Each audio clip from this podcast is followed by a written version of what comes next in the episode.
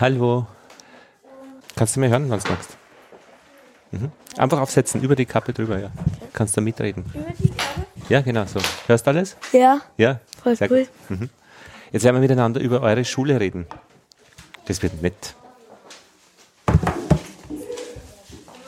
Und habt. Hm. Damit wir einander gut hören. Also Kopfhörer ähm, ermöglicht uns, auch wenn man weit gegenüber sitzt, einfach das ausgezeichnet zu hören. Das ist das. Rücken oder magst du einen höheren Stuhl? Passt, ich bin zufrieden.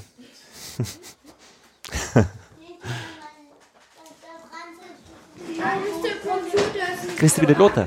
Hallo.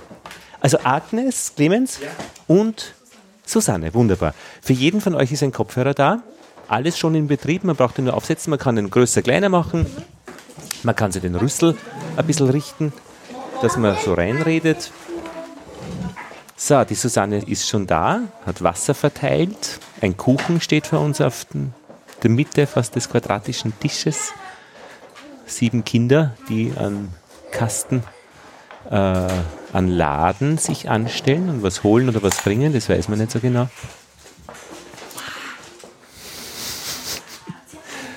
Susanne, vielleicht könntest du einfach erzählen, wo wir da jetzt sind. Ich bin da so hereingeraten von der Straße. Hofmühlgasse, Sehr gerne. Wien, Wir sind, Wien 6. genau, wir sind in der Edge. In der Edge. Genau. An, an, der, an der Kante.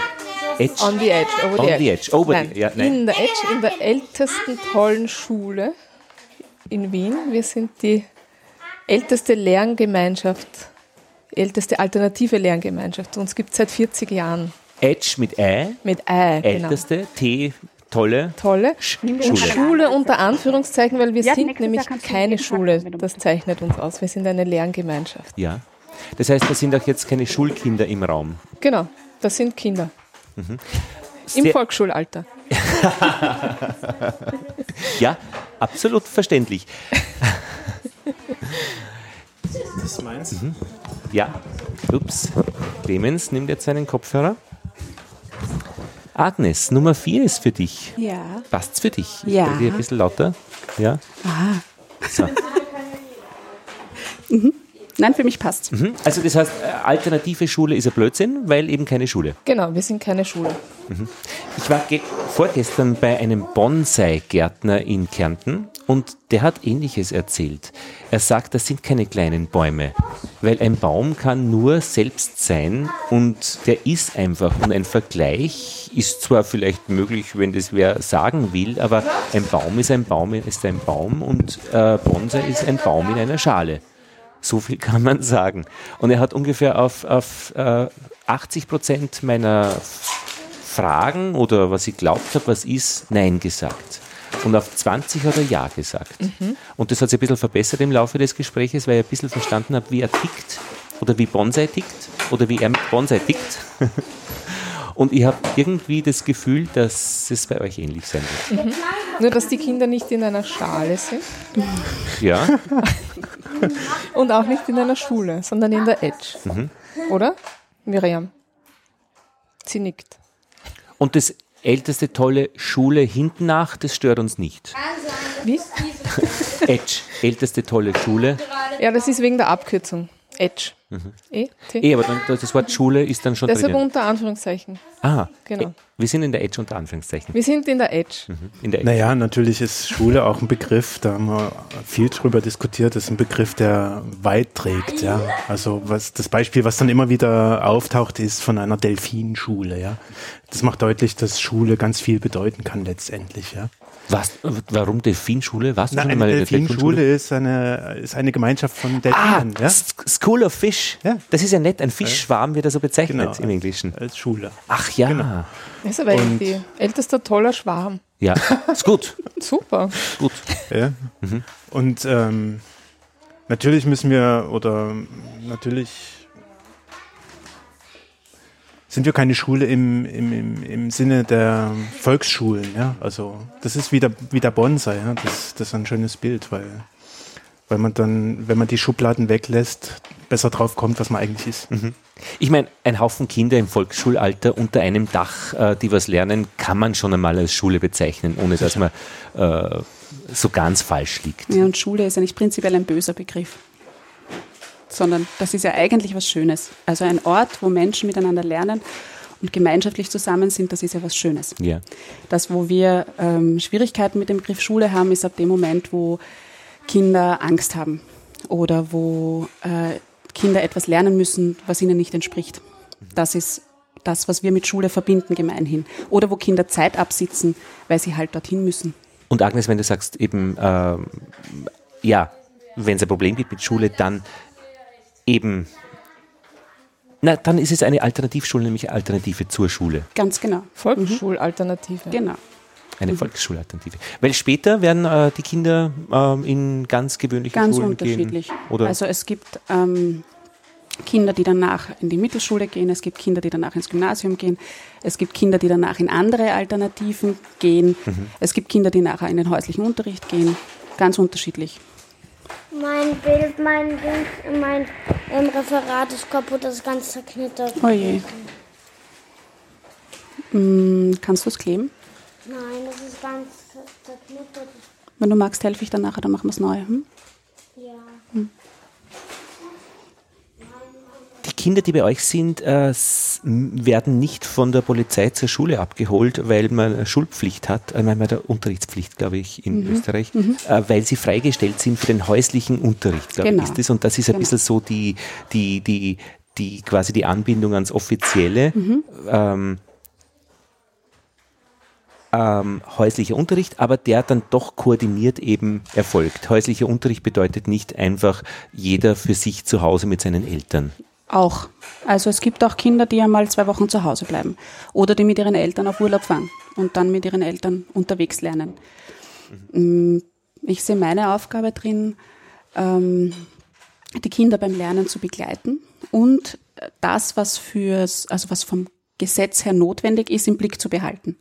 Also die Kinder müssen am Ende des Schuljahres oder meistens ist es eben schon Mitte Mai, heuer haben wir es schon hinter uns, eine Externistinnenprüfung machen. Und da müssen sie bestimmte Kompetenzen vorweisen können. Da müssen sie zeigen, zum Beispiel in der vierten Klasse, dass sie schriftlich dividieren können und dass sie Satzglieder bestimmen können. Das müssen sie zeigen. Und meine Aufgabe sehe ich darin, die Kinder da, dorthin zu begleiten und sie dabei zu unterstützen, dieses Ziel zu erreichen. Und manchmal mache ich das direkt mit den Kindern, manchmal gebe ich auch den Eltern Material mit nach Hause, das sie zu Hause tun können, wenn die Kinder, wenn sie gerade auf Urlaub sind oder was auch immer tun. Oder wenn sie sich ein längeres Wochenende machen, wie auch immer. Das ist meine Aufgabe. Und ich sehe meine Aufgabe auch darin, weil das ist das, was so oft bekrittelt wird am häuslichen Unterricht, dass die Kinder zu wenig soziale Kontakte haben, dass die Kinder zu wenig mit anderen Kindern zusammenkommen. Ich sehe meine Aufgabe auch ganz stark darin, sie in ihrer sozialen Entwicklung zu begleiten. Und zwar gerade in der sozialen Entwicklung mit Gleichaltrigen. Das habe ich ja jetzt gerade gemerkt beim Reingehen. Also äh, nichts mit alleine zu Hause ohne soziale Anbindung. Also Genau. Genau. Und äh, die Alternative bezieht sich jetzt dann auf den Weg eigentlich, aber Mhm. nicht das Ziel. Naja, beides. Gibt schon ein paar Also- Sachen, die ihr nicht lernen mögt.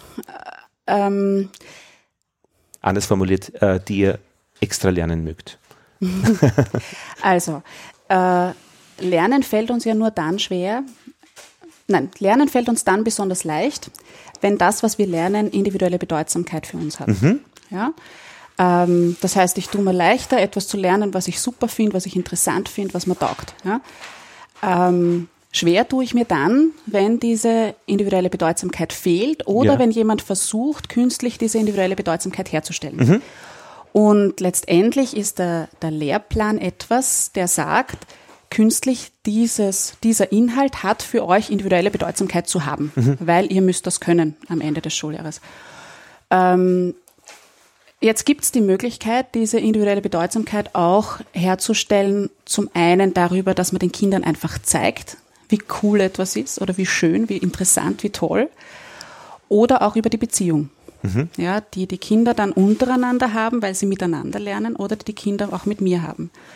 Wenn ein Kind, man sieht es hier im Raum, wir haben heuer zum Beispiel das Thema Erfinder und Erfinderinnen gehabt, wenn ein Kind einem anderen Kind etwas über die Erfindungen von Nikola Tesla erzählt, ist das wesentlich interessanter, als wenn ich das mache. Weil die Kinder plötzlich merken, hey, da ist ein anderes Kind, das total begeistert ist von diesem Thema. Ja? Und auf einmal werden das, werden Referate nicht Referate, wo alle dort sitzen, schlafen und, und warten, dass endlich vorbei ist, sondern Referate sind etwas, wo man sich miteinander an etwas arbeitet und etwas lernt.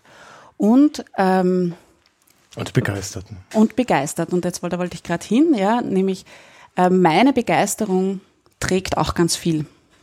Was mich zum Beispiel total fasziniert ist, dass alle Kinder, die hier die vierte Klasse abschließen, ähm, alle perfekt Satzglieder bestimmen können. Und man normalerweise würde man sagen, Satzglieder bestimmen, Puh, na gut, muss man halt machen. Ich finde Satzglieder super. Ich, mich, mhm. Ist vielleicht auch mich, lustig. Ja, na total. Es sind viele bunte Farben. Ich finde es total spannend. Ich finde es total lustig. Ich mache das irrsinnig gern. Ja. Und die Kinder übernehmen das. Warte, ich wollte gerade sagen, du hast eine, äh, jetzt hätte ich gesagt, Kundin neben dir stehen. Äh, sie hätte ruhig reden können, weil da kriegen wir ein bisschen mit, was die Anliegen Aha. sind. Aber jetzt ist schon weg. Okay. Clemens ist mit ihr rausgegangen Genau. und hat den Kontakt übernommen. Ja, ja, verstehe. Man kann natürlich auch äh, lernen, wenn es einen Konflikt gibt, nämlich einen kognitiven. Also da gibt es etwas, was ich nicht erklären kann oder was anders ist als erwartet. Also nichts gegen Konflikte. Nur Angst braucht man eventuell Genau. nicht dabei. Mhm. Genau. Ja. Ich habe mal gesagt, äh, ich habe ein paar Kinder getroffen, die haben nicht einmal Angst. Also, und habe das ein bisschen so eben äh, aus großer Entfernung gesagt, weil als Kind hatte ich viel Angst. Ich hatte eigentlich ständig Angst, in der, also in der Schule, die waren nämlich alle groß und mächtig. Und ich bin jetzt Lehrer geworden jetzt bin ich groß und mächtig. Aber äh, ich denke mal, ähm, was ich ganz gerne mache, ist so alternative Ideen oder das, was du auch beschreibst, äh, in die Standardschule reinzubringen. Das ist ja so mein persönlicher Weg, weil ich glaube, das ist extrem wichtig, da ein bisschen was zu machen. Ich sehe aber sehr schnell, dass die Strukturen zum Beispiel äh, erfolgreichen Mathematikunterricht in deinem Sinn verhindern, weil Mathematik einfach de facto, wenn es geprüft wird, immer mit Angst ist und dann speicherst du das im Fluchgedächtnis. So ein Schaß. Ja? Geht nicht anders. Genau. Mhm. Geht aber sehr wohl anders, aber nicht im Alltagsschulwesen, weil das ist, tickt einfach völlig anders. Mhm. Genau. Wir haben ja eben einmal im Jahr diese Prüfung, wo man ja sagen würde, das bringt vielleicht genau diesen Charakter wieder herein, diesen Angstcharakter. Und wir haben es eigentlich in den letzten Jahren sehr gut geschafft, äh, dass die Kinder das als eine Chance sehen, zu zeigen, was sie im letzten Jahr alles gelernt haben. Ja. Und das ist, das, so versuchen wir die Prüfung handzuhaben. Was natürlich nicht verhindert, dass gerade die Kinder, die dann eben zum Beispiel ins Gymnasium wollen, vielleicht ein bisschen einen Stress haben, weil sie eben dann keinen Dreier haben dürfen und so. Ja.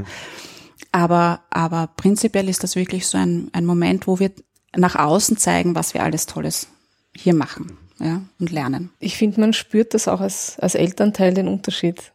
Ich habe selber eine erwachsene Tochter, die durchs Regelschulsystem gegangen ist und ich mit ihr durchgelitten habe. Mhm.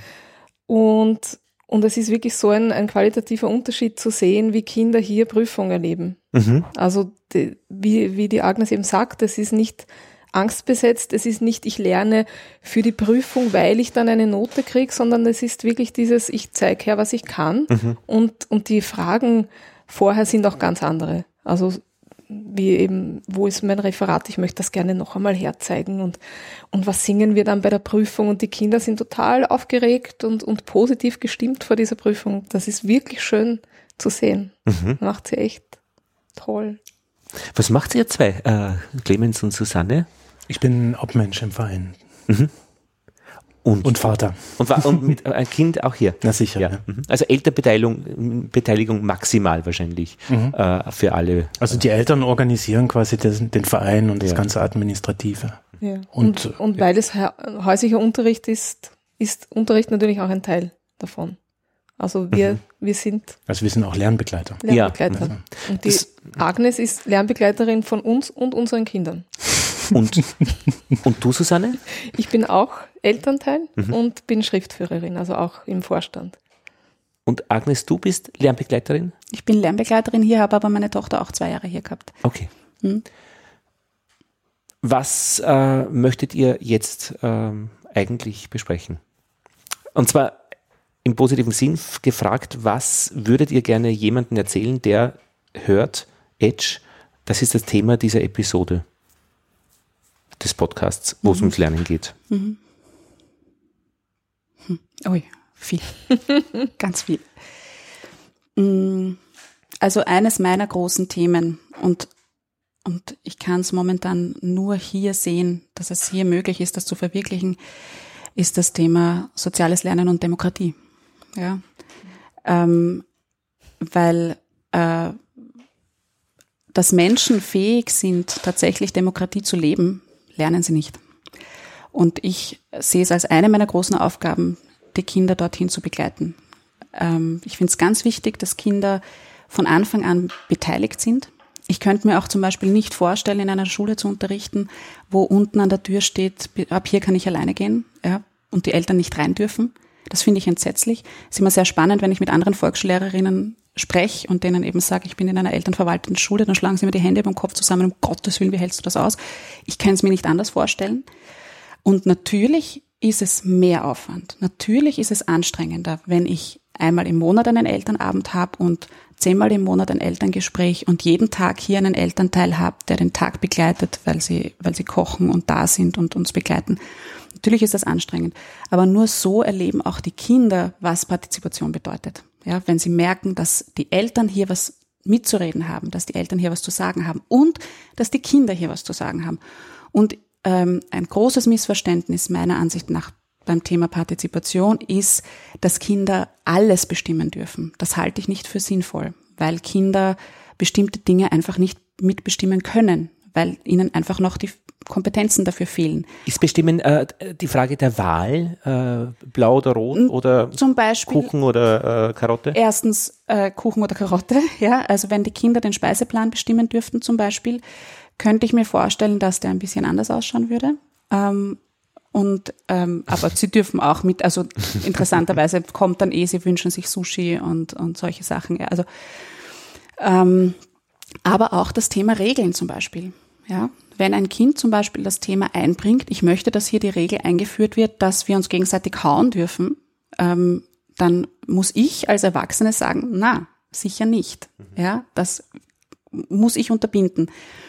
Ähm, oder wenn die Kinder dann sagen, wir wollen nichts mehr lernen in der Lernzeit, wir wollen oder wir wollen nicht mehr schreiben. Ich habe die Aufgabe, sie zu begleiten, dass sie ihre Lernziele erreichen und dann muss ich als Erwachsene sagen, das könnt ihr leider nicht entscheiden. Aber was sie sehr wohl entscheiden können, ist zum Beispiel, ob es in der Schule ähm, eine Polsterschlacht geben darf im großen Raum oder nicht. Ja? Oder die Kinder haben zum Beispiel gesagt, sie wollen einen eigenen erwachsenen freien Raum. Seither gibt es bei uns hinten ein Kinderzimmer ja, wo die Erwachsenen wirklich nur reinkommen, wenn ein Kind kommt und uns holt. Und interessanterweise, das ist der Raum, wo am wenigsten passiert an, an Verletzungen oder, oder Streitereien. Ja. Ich möchte noch gerne mal zurückkommen zu deiner Frage. Mhm. Ähm, worüber wollen wir heute reden? Und ich knüpfe da an an das, was du gesagt hast. Ich sehe es noch, ich sehe es noch ein bisschen weiter. Ich glaube, dass Schule die Möglichkeit hat und die Verantwortung hat, die Fragen der Zukunft zu bearbeiten. Das heißt, wenn ich mir die Welt heute anschaue, wenn ich mir die großen Themen anschaue, das ist Demokratie, das ist Frieden oder Krieg, das ist Klimawandel, Umweltschutz, alles das oder Automatisierung, ja, Globalisierung. Globalisierung, alles das können und sollten wir im Kindesalter bearbeiten. Wir wissen nicht, wie die Welt aussieht in, in 30 Jahren. Wir wissen es nicht.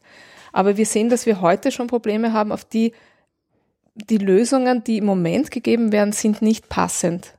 Also wenn wir, wenn wir uns die Weltpolitik anschauen, wie reagiert die USA auf den Klimawandel ja, oder auf, auf, auf Globalisierung, auf, auf Friede, wie auch immer. Wie reagiert Österreich, wie reagiert die österreichische Politik auf diese Fragen? Dann sind die Antworten, die gegeben werden, nicht passend. Und wir sollten unseren Kindern die Möglichkeit geben, Denken zu lernen und die Möglichkeit geben, Demokratie zu lernen, Umweltschutz zu lernen, Verantwortung zu lernen. Die müssen sich mal überlegen, wovon lebe ich? Ja? Die Kinder von heute sind die Erwachsenen von morgen. Die werden die politischen Entscheidungen treffen, die wir eigentlich jetzt schon treffen sollten. Ja? Wir wissen, dass zum Beispiel ähm, ich habe letztens eine Studie gelesen, äh, seit Automatisierung, seit es intelligente Computerprogramme gibt, ähm, nur als, als kleiner, kleines Beispiel, Wall Street, ja, äh, ein Drittel aller Finanzexperten dort wurde eingespart, weil das jetzt schon Computerprogramme können. Und das heißt, wir werden einfach uns überlegen müssen, wie sieht denn die Zukunft aus, wie sieht die Arbeitswelt aus. Und, und wenn ich mir dann dieses offizielle Schulsystem anschaue, das geht sowas von daneben vorbei an diesen großen Fragen. Und für mich ist das eigentlich das Thema, worüber ich reden möchte. Wie bereitet Schule, Unterricht die Kinder auf eine Zukunft vor, von der wir uns nicht einmal irgendwie vorstellen können, wie die aussieht? Mhm. Das ist das Thema, über das ich gerne reden Wo möchte. ich gerne anschließen würde, ist, äh, weil du über Politik sprichst, ja, also Demokratie ist in Gefahr, das sehen wir auf der ganzen Welt, in, also USA, ja, also uh, unser, unsere Perspektive über Jahrzehnte, ja, was Demokratie betrifft. Orban, ähm, liberale Demokratie ist äh, nicht mehr im Blickfeld. Äh, mhm. Er hat es aber dann genannt, äh, eine Christdemokratie. Und da frage ich mich immer genau, was das genau ist. Eine Christdemokratie. Weil ich meine, christlich ist ja jetzt per se nicht unbedingt undemokratisch. Also Jesus und seine Leute, waren vielleicht wenig Frauen dabei, aber naja, bevor die Bibel umgeschrieben worden ist, waren da schon einige Frauen dabei. Schon eben, ja. eh, aber das lässt sich halt instrumentalisieren, ja. Und aber was, was ich sagen wollte, ist, dass in diesen Ländern ähm, Demokratie in der Bevölkerung oder in weiten Schichten nicht mehr so wirklich ein Thema ist, ja. Wo es interessant ist, dass da Machtmenschen oben dirigieren, ja. Und dann frage ich mich, warum ist das so? Und dann schaue ich eben, jetzt mache ich den Konnex zu Edge, ähm, wo wir mit den Kindern und auch wir Erwachsenen Demokratie leben, ja. Und wo wir lernen, wie anstrengend das sein kann, mhm. wie wir lernen, äh, Diskussionen zu führen, Konsensen zu finden. Ähm, und das finde ich total wichtig, ja. Ich finde das total wichtig, gerade mit Blick auf die, die aktuelle politische Situation. Mhm. Ja, und was, was ähm, bei demokratischen Entscheidungen gern ver vergessen wird, ich treffe eine demokratische Entscheidung, also ich darf eine demokratische Entscheidung nicht nur für mich jetzt in diesem Moment treffen, sondern äh, meine Aufgabe ist es, mitzudenken, was hat das für Auswirkungen für die nächsten äh, 20 Jahre, die vielleicht mich noch betreffen, und was hat das für Auswirkungen für die nächsten Generationen. Und ähm, ich finde es ganz wichtig, dass wir bei jeder Entscheidung, also dass Kinder früh lernen, bei Entscheidungen andere ähm, Auswirkungen dieser Entscheidung, die jetzt nicht mich ausschließlich betreffen, mit zu berücksichtigen. Warum sagst du das, Agnes? Was hast du erlebt, äh, dass du so reden kannst? Ich meine, andere Leute hm, engagieren sich in äh, rechten politischen Gruppierungen mhm. gegen alles, was irgendwie äh, andersartig ist. Ähm, warum sagst du das anders? Hm. Also zum einen habe ich mich, seit ich hier in der Edge bin, ganz viel mit dem Thema Demokratieerziehung beschäftigt. Das ist einfach ein, ein Thema, das mich wissenschaftlich interessiert. Ja. Und was die Erlebnisse angeht. Pff. Vorher noch, vorher mhm. noch, vorher noch. Also bist du in einem Waldkindergarten hm, aufgewachsen? Nein, ich bin in der katholischen Privatschule gewesen. Mhm. Und die Erinnerungen sind äh, gut genug? Äh, Nein. Also, also, also keine ganz, guten Erinnerungen. Äh, na, aber ich, also Oder auch. ich wollte eigentlich die Ausbildung zur Volksschullehrerin nach der Matura machen. Und mir war aber nach der Matura klar, ich kann nicht in dieses System zurück. Ja, also weil eben wie, wie besprochen. Weil ich, weil ich zwölf Jahre abgesessen habe dort. Ja, also ich habe schon, ich habe drei Sachen vielleicht mitgenommen für mein, mein späteres Leben ähm, die ich jetzt nicht einmal aufzählen könnte. also drei ähm, gute Sachen. Drei, ja, also ich habe äh, Englisch-Vokabeln sind sicher gut. Englisch-Vokabeln sind super, äh, wobei ich mehr dann beim, beim Schauen englischer Serien gelernt habe. Mhm. Ähm, Menschen, die dich begeistert Menschen, haben. die mich, die mich begeistert haben, haben. Genau. Und, ähm, und die Zeit, die man halt dort verbracht hat, war meistens ganz nett in den Pausen und so, ja. Mhm. Also sozial gut. Genau, genau. Aber nur in der Zeit, wo kein Erwachsener da war. Mhm. Also keiner, der uns angeleitet hat, da jetzt irgendwas sozial zu tun. Und, ähm, und viele Ängste und viele Selbstzweifel habe ich mitgenommen aus meiner Schulzeit. Ja. Und, und dann habe ich ganz lang studiert. Und dann habe ich meine eigenen Kinder bekommen. Und dann ähm, war klar. Hast du überlegen müssen, ob du diesen diesen Weg wiederholen möchtest genau, oder ob du ein bisschen genau. was gelernt hast. Genau. Und, und ich habe einfach über meine Kinder ganz viel gelernt, weil ich einfach kein, kein Mensch, also weil ich versucht habe, immer diese, diesen, diesen, diese Balance zu finden zwischen einerseits sie anzuleiten und zu begleiten und andererseits aber auch ähm, sie eben nicht ähm, ähm, mit, mit, mit Vorschriften zu überfrachten. Ja. Wir haben ja so viele Spiele, wo es ums Gewinnen geht. Mhm. Äh, die habt ihr nicht. Doch. Ach, schau aber. Na sicher. Schon. Na sicher. Weil ich habe einen Anthropologen getroffen, der im Regenwald forscht, äh, mit, bei, mit Jäger- und Sammlergesellschaften, die sehr egalitär sind, wo es keinen Chef gibt, die wird alles besprochen, wenn du hinkommst, wird da alles abgenommen, weil jedem alles abgenommen wird und irgendwie bleibt bei jedem dann genug hängen. Aber er sagt, ähm, die Spiele äh, sind dort völlig anders, äh, äh, nämlich es sind keine Spiele, wo es ums Gewinnen geht. Und er sagt, in unserer Gesellschaft hier, also Westeuropa, ist es eben schon bemerkbar, wenn man äh, sich die Spiele anschaut, dass die eigentlich vorwiegend alle so sind. Naja, es gibt sowohl als auch. Es gibt solche und solche. Ja. Ich meine, wenn man da in den Kasten schaut, das sind Ja. ganz viele Spiele. Ja. Ähm, das ist zum einen eine ganz großartige Konzentrationsübung. Ähm, zum anderen halte ich Wettbewerb nicht für etwas Schlimmes. Ich halte Wettbewerb nur für etwas Schlimmes, wenn es mit einer Abwertung der Persönlichkeit einhergeht. Dass ein Kind zum Beispiel schneller diese, diese Becher übereinander bauen kann als ein anderes, kann mich dazu bringen, einfach weiter zu üben, um es dann irgendwann zu können. Ja, dass ein Kind vielleicht äh, Beim Würfeln mehr beim Glück hat Würfeln und mehr Glück hat, hat. hat nichts mit meiner Persönlichkeit zu tun, ja, sondern das, das ist Okay. halt so. Ja, das finde ich nicht dramatisch. Ich finde es auch wichtig, wieder gemeinsam was zu schaffen. Wie du vorher gekommen bist, haben wir gerade unser Musical geprobt, das wir heuer aufführen. Ähm, jedes Jahr führen wir ein, ein Stück gemeinsam auf. Da kann es nicht ums Gewinnen gehen. Da geht es nicht darum, wer am meisten vorne steht und am lautesten singt, sondern da geht es darum, dass wir gemeinsam eine große, etwas Großes und Tolles schaffen. Und das funktioniert am besten, wenn alle zusammenarbeiten. Also ich glaube, das eine schließt das andere nicht aus. Ja? Ich halte auch. Gleichzeitig wollen wir keine Blase in Genau. der sogenannten westlichen Welt Ja, äh, ihr seid- etablieren. ihr seid ja, keine sondern, Blase, nein. Wir sind keine Blase. Clemens, hast du was erlebt? Ja, ich habe erlebt, ähm, wie Kinder in, in solchen partizipativen äh, Systemen aufwachsen können und wie sie frei bleiben. Im Gegensatz zu meiner Kindheit, wo ich nicht frei bleiben konnte. Ja, was hast du da erlebt? Wenn ich, ich möchte nicht indiskret sein, aber, aber was hat deine Freiheit in deiner Kindheit äh, beschränkt? Also ich bin in der DDR aufgewachsen, ähm, äh, in einem oppositionellen Elternhaus und hatte massive Schwierigkeiten mit dem System.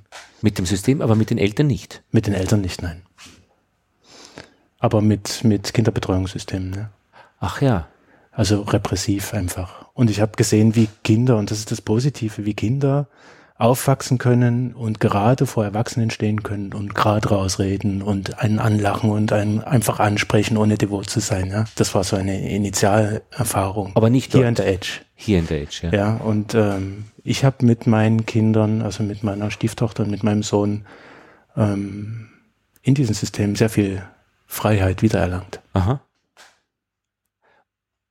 Und Susanne, du was erlebt? Also warum bist du hier nicht Lehrerin an einer, mm, mm, ja, in einem Gymnasium oder Mittelschule und würdest die Kinder zur Matura treiben? Ja, ich habe auch vieles erlebt. In, ich erinnere mich ganz gut, wie ich als Kind war. Und ich habe immer schon so ein, ein Unrechts, Rechts- und Rechtsbewusstsein gehabt. Und ich habe gewusst, wenn mich da irgendjemand betoniert, dass das nicht okay ist. Also ich habe als kleines Kind, als fünf-, sechsjähriges Kind gewusst, dieser Erwachsene tut nicht recht mit dem, Wie was er ist und wie was er ist. dass er mir sagt, wie ich zu sein habe. Weil ich, mein, ich habe immer schon gesagt, ich bin, wie ich bin und so, da, ja, ist so. Ja? Aber ist das nicht eine handwerkliche Geschichte, dass es vielleicht nicht gut gekonnt hat? Er wollte ja eigentlich ja, Nein, das war, das hat sich durchgezogen. Also ich, ich Nein, es war hatte, handwerklich alles schlecht. Also, nein, nein, eben nicht. Ja. Ich hatte nämlich auch das. Glück, ich bin am Land aufgewachsen und, und das war in den 70er Jahren weit weg vom Schuss. Und dort hatten wir einen, einen Wien flüchtenden Lehrer, der in dieser Landschule alles mögliche Alternative ausprobiert hat, weil ihn niemand daran gehindert hat. Und das war großartig. Mhm. Ach. Also ich hatte dieses Gegenmodell und ich habe als Kind gewusst, okay, so wie der das macht, das ist super. Mhm. Und wie die anderen das machen, das ist nicht super. Das passt nicht. Ja? Und Ah, das hat also mich sehr Kon geprägt. den Kontrast erlebt. Genau, ja. Ah, ja. Und ich habe mich dann aber auch als, als Elternteil einer, einer Regelschülerin erlebt und, und erinnere mich, wie ich irgendwann mit meiner Tochter so, ich, ich stehe im Badezimmer, schaue mich an im Spiegel und sie kommt rein und sagt irgendwas und ich sage zu ihr, hör auf zu denken und mach einfach, was Ja, man ihr ja. sagt. Ja, und schaue mich dabei im Spiegel an und denke mir, oh mein Gott. Was, was ist jetzt passiert mit mir? Ja? Und da wusste ich, das ist falsch. Das Ja, ist ich mein- der falsche Weg. Naja, nicht denken als Variation ist schon auch gut zu können. Also das kann man da schon einmal lernen, denke ich mir. Du hast ja nicht gesagt, äh, hör, äh, hör immer auf zu denken. Aber Nein, ich habe es aber so gemeint. Ich habe so. so. gemeint. Hör jetzt auf, hör auf zu denken und mach einfach die nächsten drei Jahre, was sie dir sagen. Bis zur Matura und dann fang wieder an zu denken. Ich habe es auch so gemeint. Ja? Ja, ja. Und, da, und dann haben wir gedacht, das ist einfach so falsch. Ich habe im Gymnasium Braunau am Inn ähm, acht Jahre lang bin ich beim Laufen im, im Turnunterricht am Damm sind wir da mal gelaufen, äh, bin ich da hinten im letzten Drittel herumgezuckelt und im in der achten Klasse wir gedacht, vielleicht kannst du ja laufen.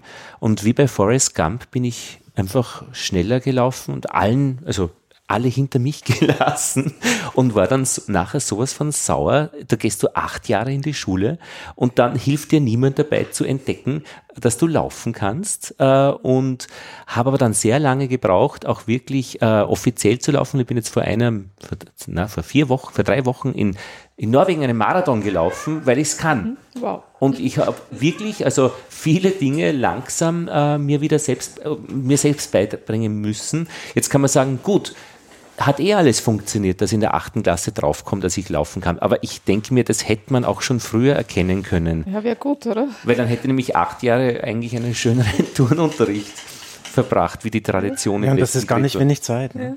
Mir ging Das so ist gar nicht wenig Zeit und das ärgert mich schon. Ja. Weil ich meine, äh, das ist dann schon eine nicht nur Vergeudung an Ressourcen, an Freude auch, äh, weil es halt so passiert, sondern die sind ja darauf trainiert, es besser zu machen.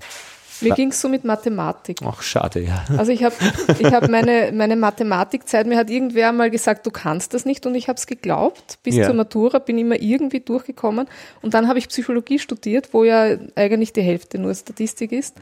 Und dann bin ich dort gesessen und habe mir gedacht, wow, dafür kann ich das gebrauchen. Wahnsinn. Und ich habe dann, ich habe mich dann auf das spezialisiert, habe höhere mathematische Verfahren gelernt und es war großartig. Aber erst mit 20. Ja, vielleicht wäre es früher nicht gegangen. Gut, es wäre vielleicht, Vielleicht früher schon. besser gegangen. Vielleicht schon, genau. Schon, sind wir uns da sicher? Vielleicht schon? Ich, ich glaube schon. Also ich hatte eine, eine Mathelehrerin, die hat mir gesagt, die blonden Blauäugigen sind eine überzüchtete Rasse und die sind sowieso zu blöd für Mathematik und du bist eine von denen. Wäre heute undenkbar, ja. Aber es war halt so in den 80ern. Und, und ich habe der das geglaubt, ja. Und die hat mich entsprechend gefördert, wie man jemanden fördert, den man für eine überzüchtete Rasse hält, ja. Also,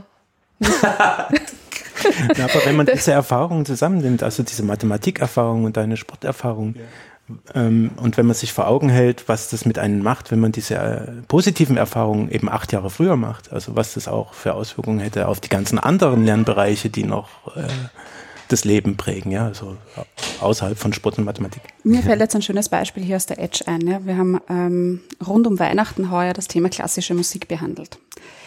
Ähm, wo ich mir vorstellen könnte, dass viele ähm, Kinder sich denken, "Äh, jetzt müssen wir klassische Musik hören. äh." Bei uns war das, es war wirklich ein Fest. Ja. Ich habe es nicht damit gerechnet, dass es so großartig wird. Wir haben jeden Tag, also wir haben zwei Monate lang jeden Tag in der Früh klassische Musik gehört, eine halbe Stunde lang. Die Kinder haben daneben gezeichnet. Ähm, die Kinder haben sich jeder einen Komponisten oder eine Komponistin ausgesucht, über deren Leben sie dann geforscht haben. Äh, und wir haben einen Film gedreht, einen einstündigen, wo die Kinder über das Leben verschiedenster Komponisten und Komponistinnen erzählt haben.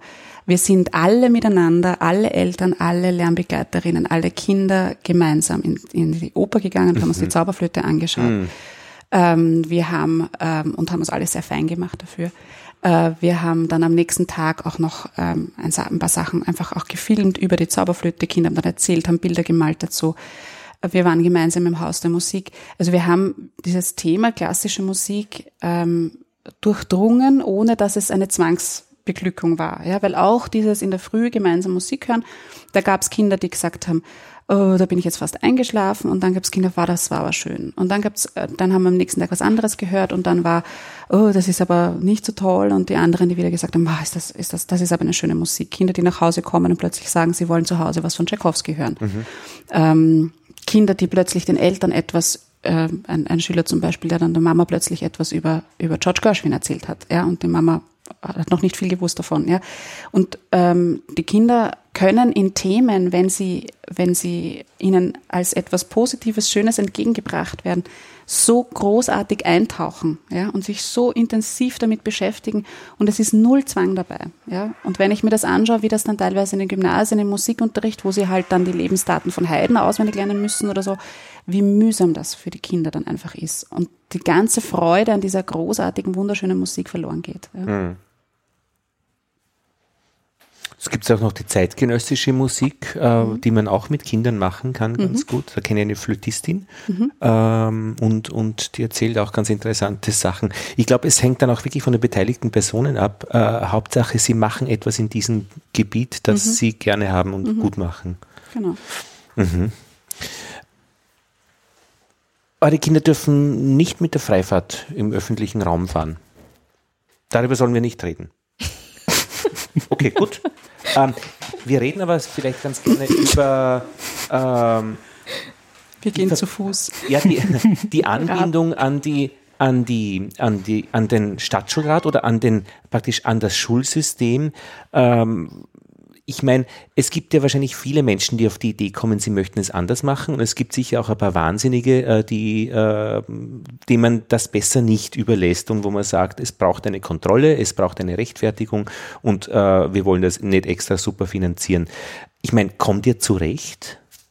Oder hättet ihr politische Forderungen, dass ihr sagt, na, eigentlich kommen wir nicht zurecht und das ist äh, äh, eine krasse Benachteiligung äh, von äh, einem österreichischen Das ist eine krasse Benachteiligung. Ist es? Na, selbstverständlich. Wir haben ganz viele Familien, die sich das Geld zusammenkratzen, damit sie ihre Kinder hier in die Schule gehen können. Und ganz viele Familien, die es nicht leisten lernen können. können. ne? Ja. Das bedeutet, äh, wenn man in die Schule geht, äh, muss man zahlen, ja, sicher, wir müssen zahlen. weil eure mm, Lehrer, nein, Lernbegleiter, äh, ja auch Geld Klar, brauchen. Sicher, wir müssen ja. Ja. Der Schulbetrieb Geld braucht. Schulbetrieb, also Miete des, der, der, der, der, Räumlichkeiten. der Räumlichkeiten. Und da kriegt ihr nichts. Oder Doch, wir bekommen schon Förderung. Schon aber das ist ungefähr 10 Prozent von der Förderung, die ein Kind bekommt, das in eine öffentliche Schule geht.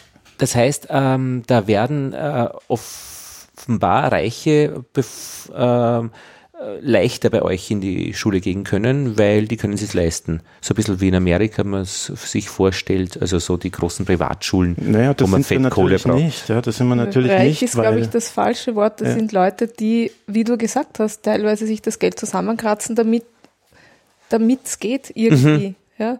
Und aber natürlich gibt es auch viele, die, die auch das nicht können. Ja?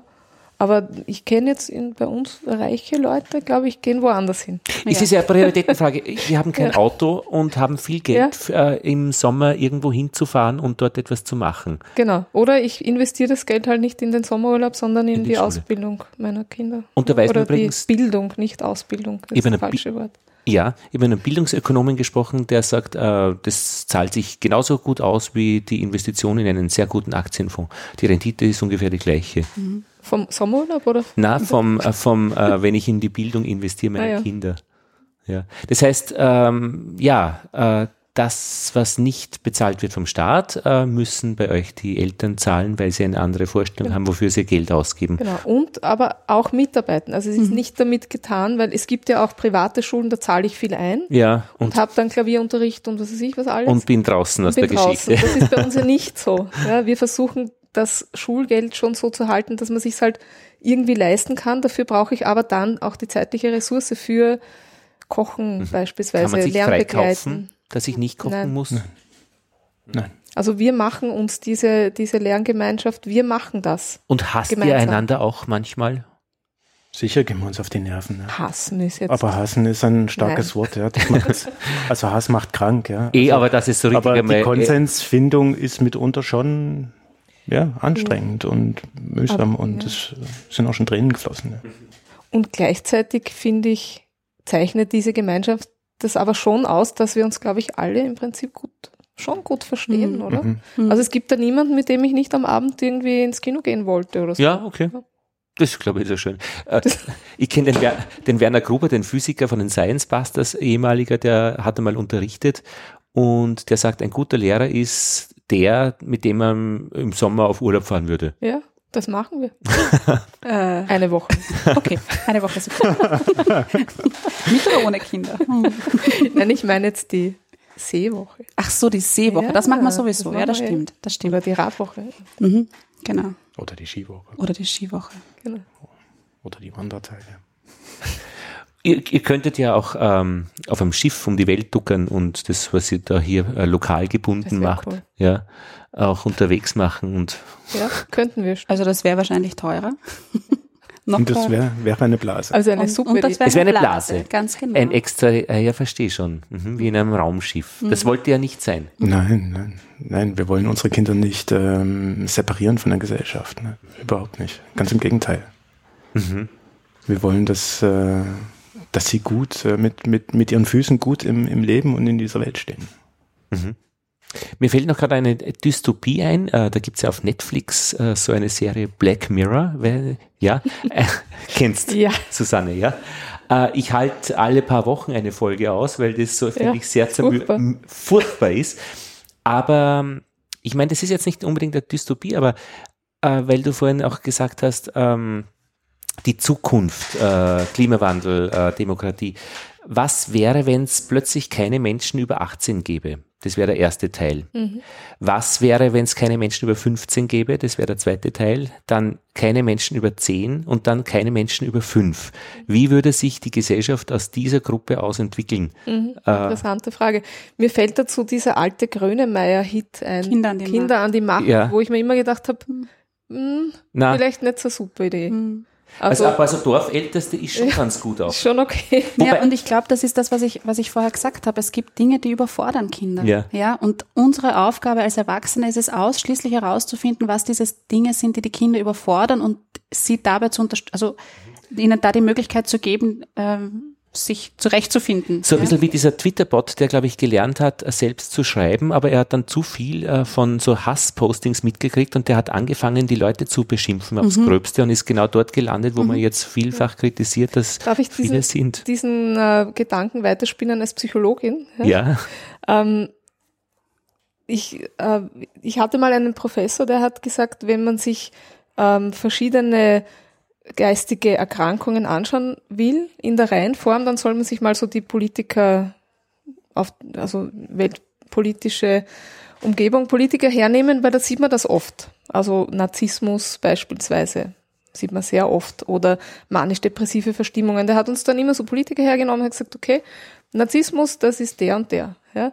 Und wenn ich mir das anschaue aus, aus psychologischer Sicht, Freud sagt ja, dass, dass bestimmte, wenn man bestimmte Lebensphasen nicht erreicht, also wenn ich nie über diese, ich nenne es jetzt, sie heißt so anale Phase beispielsweise drüber komme oder wenn ich nicht über die, ähm, wie auch immer, ödipale Krise drüber komme und mich quasi geistig nicht nicht zum Erwachsenen entwickle, dann bleibe ich in diesen Krankheiten stecken. Und das ist jetzt ein bisschen Metaebene, ja. Aber wir sehen ja, was passiert, wenn Kinder an die Macht kommen in ihrem Narzissmus. Ja, ne, weil Beispiel. natürlich, welche kommen denn an die Macht? Die, die nichts spüren, weil sie kein Genau. Mitgefühl haben aus irgendwelchen äh, organischen Gründen von mir, also auch oder aus, Ja, oder aus, persönlichen. Entwicklungs, äh, Ist ja, Psychologie. ist ja auch nichts Schlimmes, wenn es praktisch, aber nur Wenn man es therapiert, ist es überhaupt nicht Schlimmes. Genau, Wenn man es aber- an der Welt austherapiert, ist es halt nicht so super. Weil es der Selektionsprozess ist. Wer kommt denn in die höchsten Genau. Positionen? Der, der eben kein Problem hat, irgendwelche 20 Leute so, so rauszuwerfen. wie im Moment Demokratie funktioniert. Aber ich glaube, dass es so nicht funktioniert. in Schweden oder in Skandinavien, glaube ich, geht es schon ein bisschen besser, Kenne ich mich zu wenig aus. was, was man ja. so ein bisschen mitkriegt. Also in, in Norwegen war ich gerade eben und da habe ich gehört, also wenn man ähm, in Bergen zum Beispiel ein Grundstück besitzt, das zu groß ist, das ist man sehr schnell los durch Enteignung. Das heißt, man muss etwas damit machen, äh, das auch der Öffentlichkeit, der Gemeinschaft dient. Und da ist eine Villa von einem Bekannten, der das erzählt hat, war zu groß, Grundstück, da ist jetzt ein Kindergarten drauf. Rapzap. Aber das muss man ja auch erst einmal äh, wollen als da muss eine Gesellschaft Ganz reif genau. genug sein, um das zu können. Und vielleicht hat das auch was mit dem skandinavischen Bildungssystem zu tun. Ja. Ja. Und es genau ein. Bildungssystem, genau. Und es gibt auch noch wenige Autos in der Innenstadt, weil eben eine hohe Einfahrtmaut ist. Und ich habe jetzt in Wien gerade gelesen von einer politischen Partei, äh, die sagt, ja, wo wird denn das weitergehen? Äh, werden da die Autos aus der Innenstadt gedrängt? Das können wir nicht zulassen. Hm, Ja, würde ich schon schön finden, wenn die Autos aus der Innenstadt gedrängt werden. Aber qua Konsens. Also ich meine, das ist ja jetzt, ich kann mir viel wünschen, aber dann wäre das die Ökodiktatur. Und das ist ja auch nicht gut. Wahrscheinlich. Ich glaube, dass wir, dass wir aus diesem Bildungs- und Gesellschaftssystem ein Verständnis von Demokratie haben, das dann zu solchen politischen Entwicklungen führt, dass eben Leute, die eigentlich ja. in ihrer Persönlichkeit nicht ganz ausgereift sind, Ja. die sind, die es dann eher an die Macht schaffen. Ah, du meinst, und ich finde, Mhm. ich finde ja dieses an der Macht sein gegenüber einem machtlosen Wahlvolk finde ich ja höchst problematisch. Und Ja. das ist, glaube ich, auch das, wo wir oft in der in der Edge diskutieren. Ja? Wer hat Macht? Wie treffen wir Entscheidungen? Was ist Demokratie? Und das braucht einfach die Ausbildung, die Bildung und die Erfahrungen vor allem der beteiligten äh, Kinder, die dann eben erwachsen werden. Genau. Und im Braunau am Inn im Gymnasium habe ich viele äh, gute Methoden nicht gelernt, ähm, wie man miteinander umgehen kann. Ich glaube, es ist auch an uns Erwachsenen, äh, die die Kinder begleiten, Übersetzungsarbeit zu leisten. Ähm, Kinder müssen lernen, ähm, zum einen ihre eigenen Affekte wahrzunehmen, die zu benennen, die zu regulieren Mhm. und dann dem Gegenüber zu sagen, mir geht's gerade so und so, ähm, was können wir tun? Ja? Gleichzeitig müssen sie aber auch lernen, die Affekte des Gegenübers wahrzunehmen, zu benennen und den da vielleicht dabei zu unterstützen, sie zu regulieren. Und das ist etwas, was Kinder nur im Kontakt miteinander lernen können. Ähm, und an uns ist es immer wieder mal Übersetzungsarbeit zu leisten. Wenn ich jetzt zwei Kinder, wenn ich jetzt mitbekomme oder wenn ein Kind zu mir kommt und sagt, der Fritzi Franzi hat dem Otto eine drüberzogen ähm, und ich gehe hin und bestrafe den Fritzi Franzi am besten noch mit sowas wie äh, ich darf dich nicht schlagen, ich darf niemanden schlagen, ich darf niemanden schlagen, ich darf niemanden schlagen oder so äh, Wahnsinnigkeiten, ja, ähm, dann dann äh, leiste ich keine Übersetzungsarbeit. Ich muss mir die beiden herholen und mit ihnen drüber reden, was da jetzt passiert ist.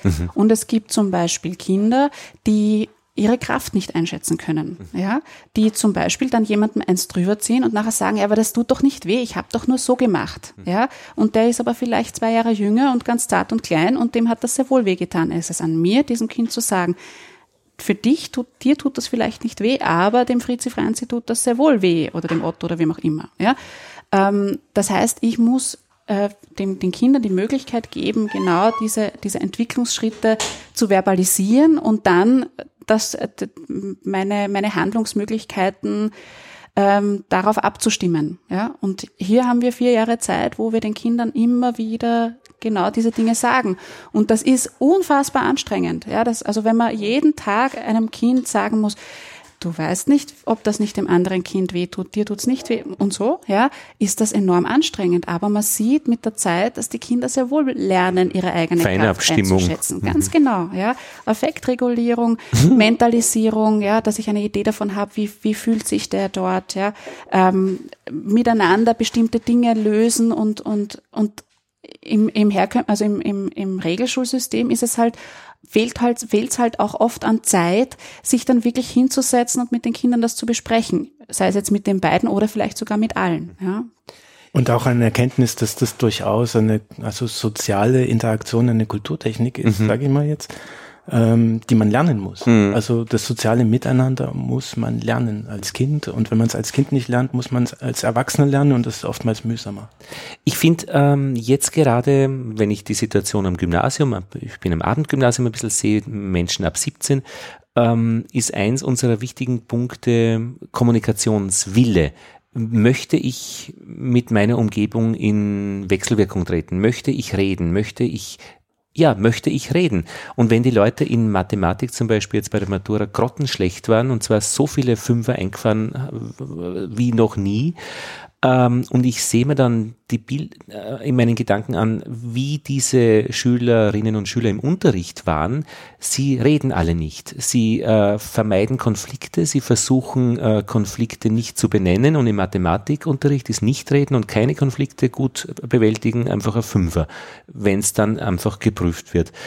Und die Frage ist jetzt, ähm, da haben wir uns eben im Lehrerzimmer unterhalten, ja, Sie müssen sich eben erst entscheiden, in die Schule zu gehen. Nein, äh, wir brauchen das bestmögliche Angebot und damit überhaupt gar nicht die Frage entsteht, es irgendwie zu nutzen. Aber unsere Hauptaufgabe ist, die Leute das, das Bedürfnis zu wecken, zu reden.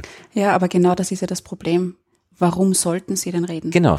Also es gibt ja, also gerade Ja. das Thema Partizipation in der Volksschule, also ganz wenige haben so ein, ein Klassenplenum oder Parlament. Ja? Ja. Und da werden irgendwelche Pimperlentscheidungen getroffen. Ja, sowas wie, hängen wir jetzt das Poster von dem auf oder nicht? Ja, ähm, dann gibt's vielleicht in den ganz Fortschrittlichen, wird dann ein Kind oder zwei aus dieser Klasse entsandt ins Schulplenum.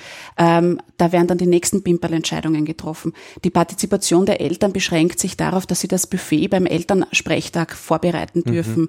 Huhu, ja. Äh, und, die, und die Jugendlichen im Gymnasium, da gibt's dann oft gar keine Möglichkeiten mehr, dass die sich partizipativ einbringen. Die haben teilweise nicht einmal, also die haben nicht die Möglichkeit zu sagen, ähm, dieses Thema interessiert mich besonders. Ja, mein Sohn wollte freiwillig ein Referat machen. Nein, steht nicht im Lehrplan, darfst du nicht. Ich meine, wa wa was ist das? Ja, und warum soll ich dann überhaupt noch versuchen zu sprechen, wenn mich sowieso keiner hört? Ja, und ich finde es ganz wichtig. Das ist auch eine, etwas, was ganz äh, au- auffällig ist bei den Kindern, die bei uns raus, also aus, unseren, aus unserer Gemeinschaft rausgehen, dann in die Welt, ja, das sind oft die, die Klassensprecher sind, das sind die, die Schulsprecher und Schulsprecherinnen sind in den, in den höheren Schulen dann, ja, weil sie genau diese Kompetenzen mit haben und weil sie ge gelernt haben, meine Stimme hat Gewicht, ja, das, was ich zu sagen habe, interessiert andere Menschen und ist wichtig und da passiert dann auch was. Ja. Und es wirkt auch zu, zu den Familien. Ich merke, dass, dass das bei uns in die Familie reinwirkt, ja, dass so ähm, Diskussionsmuster oder, oder Kommunikationsmuster von den Kindern auch wiedergespiegelt werden. Das sind, du hast mir jetzt gar nicht zugehört. Stimmt. Was ich dann äh, von meinen Kindern, die in einem Gymnasium sind, vierte Klasse, auch mitkriege, äh, die Kinder, die kommunizieren können, sind dann aber auch oft so straßenschlaue Kinder, äh, die dann wirklich üble Systeme der Macht äh, ausüben in dieser Schule, weil die können nämlich äh, sehr fein äh, mit Emotionen umgehen, Leute zappeln lassen, Freunde ausgrenzen, eingrenzen, wie sie nur wollen. Aber wenn ich als, als, als Lernbegleiterin oder als Begleiterin dieser sozialen Gemeinschaft so etwas mitbekomme, dann muss ich mich mit denen hinsetzen und drüber reden. Kriege ich nicht mit, wann im Mathematikunterricht ist mir das alles am In der Regelschule Vorbei. ist das, wie du Ja. sagst, Agnes. Es ist in der Regelschule einfach aus zeitlichen Gründen und aus organisatorischen Gründen nicht möglich. Hm. Meistens. Und dann eben äh, neue, Mat neue Matura rennen eh alle kopflos herum und so weiter und so fort. Na gut. Ich meine, 40 Jahre gibt's euch, also nicht euch, aber, aber, aber die Edge. Ich schon länger. Ja, aber so nah, ganz nah dran. Ähm, das ist ja jetzt keine kurzfristige Erscheinung. Wird auch weitergehen und äh, würde man ein Raumschiff besetzen, obwohl es dann eine Blase wäre, das zum Mars fliegt und ein paar Kinder mitnimmt, dann würde man vielleicht äh, eher eure Schule nehmen, äh, weil ähm, eben offenbar äh, viel Wert darauf gelegt wird, dass die Kinder miteinander und mit ihrer Umgebung in Wechselwirkung sind und die Auswirkungen vielleicht auch äh, beschreiben können. Genau. Also die Worte habe ich ja erst, äh, finde ich, Jahrzehnte später, muss ich jetzt sagen, nach der Schule gelernt, Dinge zu beschreiben, die ich erlebt habe. Also ich finde jetzt nach 20, 30 Jahren die Sprache zu, und denke mal, als Kind war das alles normal, ja. Also die, auch die Angst zu haben, wann der Geografielehrer kommt. Das sind immer die Geografielehrer, gell? Na, das mit, Oder mir war es auch die Geografielehrerin. Hätten, na, der Biologie, also der Biologielehrer, biologische Übungen, da war- habe ich mich an, äh, beworben, dass ich schon in der vierten Klasse mitmachen darf, weil das hat mir Spaß gemacht. Habe ich, Geografie. äh, na, Biologie, aber Geografie war ein bisschen so, war ein bisschen komisch, obwohl er eigentlich ein freundlicher Mensch war. Ich meine, das war ja auch eine Schule, äh, die, die, äh, die, die, wo die, die, die Leute unterrichtet haben, deren Eltern auch noch wirklich die Nazis waren. Ich, Darauf wollte ich eigentlich hin und habe mir gedacht, ich verbeiß mir das jetzt. Und meine, ja? nix, ich, ja, und nichts gegen Nazis, weil ich meine, das kann einem ja zustoßen, wann alles blöd hergeht. Äh, aber das ist ja jetzt ein echtes Problem, wenn deine Eltern Nazis sind, Ja. weil die haben so viele Defizite, wie man mit Konflikten umgeht. Ich wollte, genau auf das wollte ich hin, ja. Oder ich habe mir dann dachte ich, ja Spaß mir, aber wenn du es jetzt ansprichst, aus, wir wissen aus der Psychologie, dass sich Traumen über drei Generationen vererben. Ja, ja. Ja? Wir sind jetzt mit unseren Kindern in der vierten. Wir alle, die wir hier sitzen, tragen das in uns. Wir haben, und wir verstehen es nicht einmal mehr. Weil die erste Generation hat es erlebt, die zweite kennt es noch von Erzählungen und die dritte hat es nur noch im Gespür und in den Verhaltensweisen. Und wir müssen, wir sind eigentlich die Generation, die jetzt diese, die Chance hat, diese Traumen abzuarbeiten und, und vieles steckt in der Kommunikationsweise oder in Machtstrukturen. Mhm. Viele Dinge, die wir, so wie wir mit Kindern oder wie, wie wir erlebt haben, wie mit uns gesprochen wurde, wie über uns drüber gefahren worden ist, wie wir nicht ernst genommen worden haben, das hat in, den Ursprung in einem schönen Buch, die deutsche Mutter und ihr erstes Kind. Ja, ich kenne das Ja? Buch und diese Liste an psychologischen Problemen, die da stehen, ich kenne die alle. Also als dritte Generation Mhm. Genau, praktisch. ja. Äh, ich kenne das, äh, dass Leute, die nach diesem Nazi-Erziehungsideal erzogen worden sind, haben ganz bestimmte Probleme, zehn Stück. Und ich kenne diese zehn Stück, weil ich sie selbst kenne. Weil wir sie selber immer Das noch kann, haben. ist ja, unfassbar, oder? Sicher.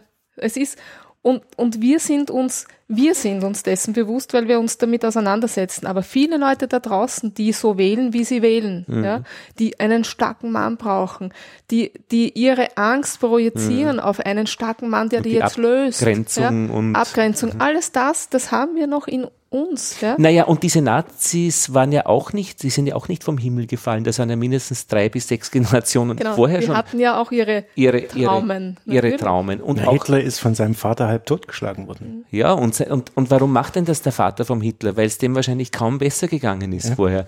So gesehen war das halt, ich, da habe ich dann schon auch Verständnis für Nazis. Also ich meine, es ist halt einfach echt geschissen. Also aus psychologischer Sicht habe ich sie, ja. Absolut. Aus menschlicher Sicht na, sage ich, nicht. müssen wir, naja, es gibt müssen wir jetzt schauen, wie wir mit diesem Erbe umgehen. Und das hat nichts zu tun damit, dass ich jetzt sage, ich muss mich jetzt schämen für das, was mein Großvater gemacht Na, hat. eh nicht, Aber ja. ich muss schauen, was ist davon noch da und wie kann ich es ändern? Hm. Wie kann Ja, ich, ich glaub, so ändern, dass es aus, nicht Genau. mehr in dieser Welt weiterlebt? Das Ja, ist man muss meine aus diesem, aus diesem Schuldbegriff raus. Ne? Es geht nicht darum zu sagen, ich habe Schuld oder unsere, unsere Gesellschaft hat Schuld, sondern es geht ausschließlich um den Begriff Verantwortung. Mhm. Wir haben Verantwortung dafür, was in Zukunft passiert. Und das, das, das ist unser Auftrag. Und ne? ist auch durch mit neuen ähm, Forschungserkenntnissen auch epigenetisch. Also dass sie irgendwas nur dann in die, ins Gen reinschreibt. Ja. Irgendeine Ängste. Blödheit. Ja, ja, wir lachen schon. mit dem Kopf knapp außerhalb der ganzen Geschichte. Ähm, es Ja, aber in der ganzen Erkenntnis steckt auch eine Utopie, ja. Ja, Also wir, na, wir sehen, wie wir anders miteinander umgehen können. Also ich erlebe das hier jeden Tag. Ich ja, aber das ist keine Utopie, das ist ja Wirklichkeit. Das ist ja, Ja. nicht, nicht, nicht einmal äh, abstrakt. Das Also- ist vielleicht ein, äh, eine Wirklichkeit, die, äh, die hier ein bisschen dann doch in der Blase stattfindet. Und ich finde, ich finde es durchaus utopisch, was wir hier leben. Also wenn wir das, wenn ich das in der U-Bahn leben könnte, Mhm. fände ich fantastisch, ja. Na, es gelingt mir immer besser, äh, dass ich die äh, irgendwelche Wahnsinnigen, dem äh, Straßenverkehr da draußen immer dumm, also in der Gasse ist es oft wirklich ganz wild, dann doch auch schon sehen kann, es Seelen, die an ihr Ziel kommen möchten. Dann atme ich einmal tief aus und dann dauert es eine halbe Minute, bis es wieder okay habe in mir. Wenn ich schreie, wie ich es eigentlich lieber tun möchte, und den, äh, dann brauche ich eine halbe Stunde, bis ich wieder unten bin. Äh, aber das mit dem Seelenbegriff funktioniert bei mir jetzt ganz gut. Er möchte auch irgendwo hinkommen. Um, Was ist das für, was ist das für ein Verhalten, wenn ich durch die Gasse plär mit irgendeinem Motorrad mit 700 Kubik um 21.30 Uhr und das so aufdrehe, dass das wie im Krieg ist? Was kriegt er von seiner Umgebung mit, dieses Menschenkind, ja? Also, und was habe ich erlebt, dass ich so bin? Boah, Ja, ist das nicht, ähm, also auch wenn das eine rhetorische Frage war, versuche ich eine Antwort. ja. Ähm, Nein, das war nicht- ich ja. glaube, es, es, geht, es geht darum, ähm, dass wir uns irgendwann einmal, ähm, ich weiß nicht in welchem Alter, entscheiden, ob wir, ähm, ich selbst bin das Wichtigste hier oder ähm, meine Gemeinschaft äh, ist wichtig. Also diese Entscheidung zu treffen. Ja? Ähm, wenn ich sage, ähm, es geht nur darum, was ich jetzt brauche ja, und wie es mir geht und was, was, was, das ist das Allerwichtigste und das immer wieder bei den demokratischen Entscheidungen. Wenn ich nur darüber nachdenke, was ist jetzt für mich wichtig? Ist es für mich wichtig, dass ich in einem Lokal rauchen darf? Ist es für mich wichtig, äh, dass äh, mir ja niemand den Job wegnimmt, weil keine Ahnung, äh, oder ist es, ist, was ist das, was, wenn ich, wenn ich nur das als einzige Bewertungsgrundlage meines Handelns sehe, dann agiere ich so, wie du es gerade beschrieben hast. Aber wenn ich ähm, die anderen mitdenke, wenn ich die Fähigkeit erworben habe, mitzudenken, ähm, was hat das für Auswirkungen für meinen Nächsten, was hat das für Auswirkungen auf meine Kinder, ja, was hat das für Auswirkungen für die nächsten Generationen, was hat das für Auswirkungen auf den Planeten, ja, ähm, dann werde ich vielleicht ganz anders sowohl entscheiden als auch handeln. Hätte noch eine Frage an euch. Ähm, wie hättet ihr das gemacht? Ich war in der Eisenbahn, in der S-Bahn in äh, Villach, steigen zwei Jugendliche ein, setzen sie neben mich hin auf die andere Seite, Füße rauf auf den Polstersessel. Jetzt bin ich in einem Alter, wo mir das echt schon wehtut. Okay, und dann Handy auf und laute Musik. Und ich spüre es im Bauch. Wie geht ihr damit um? Ich kann dir, ich, ich weiß nicht, wie es mir in der Situation geht, aber ich kann dir nur sagen, was, was ich mir jetzt angewöhnt habe. Ja? Bei Jugendlichen, die offensichtlich in der Öffentlichkeit auftreten, damit man vor ihnen Angst hat. Ja? Oder die randalieren, also das sieht man ja, die kommen oft so junge Männer in Grüppchen, laut. Hm? Ich gehe jetzt oft auf die zu und, und bitte sie um irgendwas. So mit, Entschuldigung, ich, ich suche jetzt die Gasse sowieso, ich finde dort nicht hin, weißt du, kannst du mir helfen? Mhm. Und plötzlich, plötzlich fangen die an, sich, also die, die, die ändern ihr Verhalten. Ja? Die so, ah, Moment, warte, ich schau, mhm. ah, ich habe da am Handy, ah ja, ah, ich, ich begleite sie dorthin und plötzlich sind das die nettesten Menschen. Ja? Mhm. Also würde ich wahrscheinlich nicht machen jetzt um, um Mitternacht irgendwo, aber oft, das ist immer Situation, mir ist es, ich habe es jetzt ein paar Mal ausprobiert, so mhm.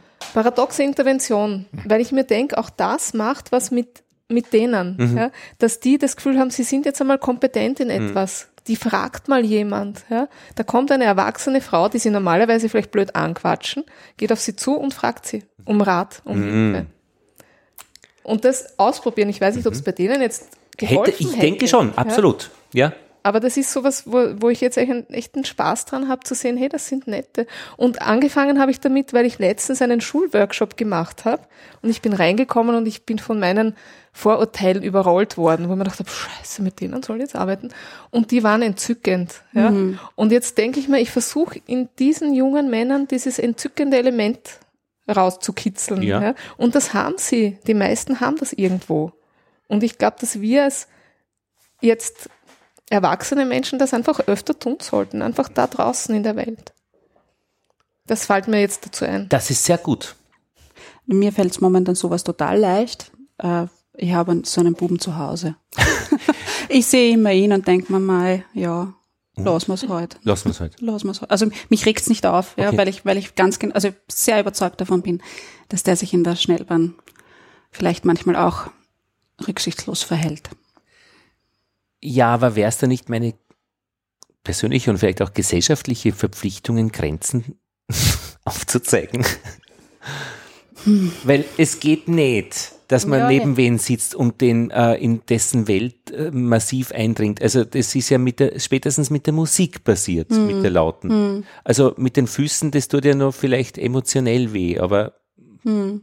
Also ich habe neulich eine ähnliche Situation ja. gehabt und ich habe die, also zweimal eigentlich, einmal im Bus und einmal in der, auch in der S-Bahn.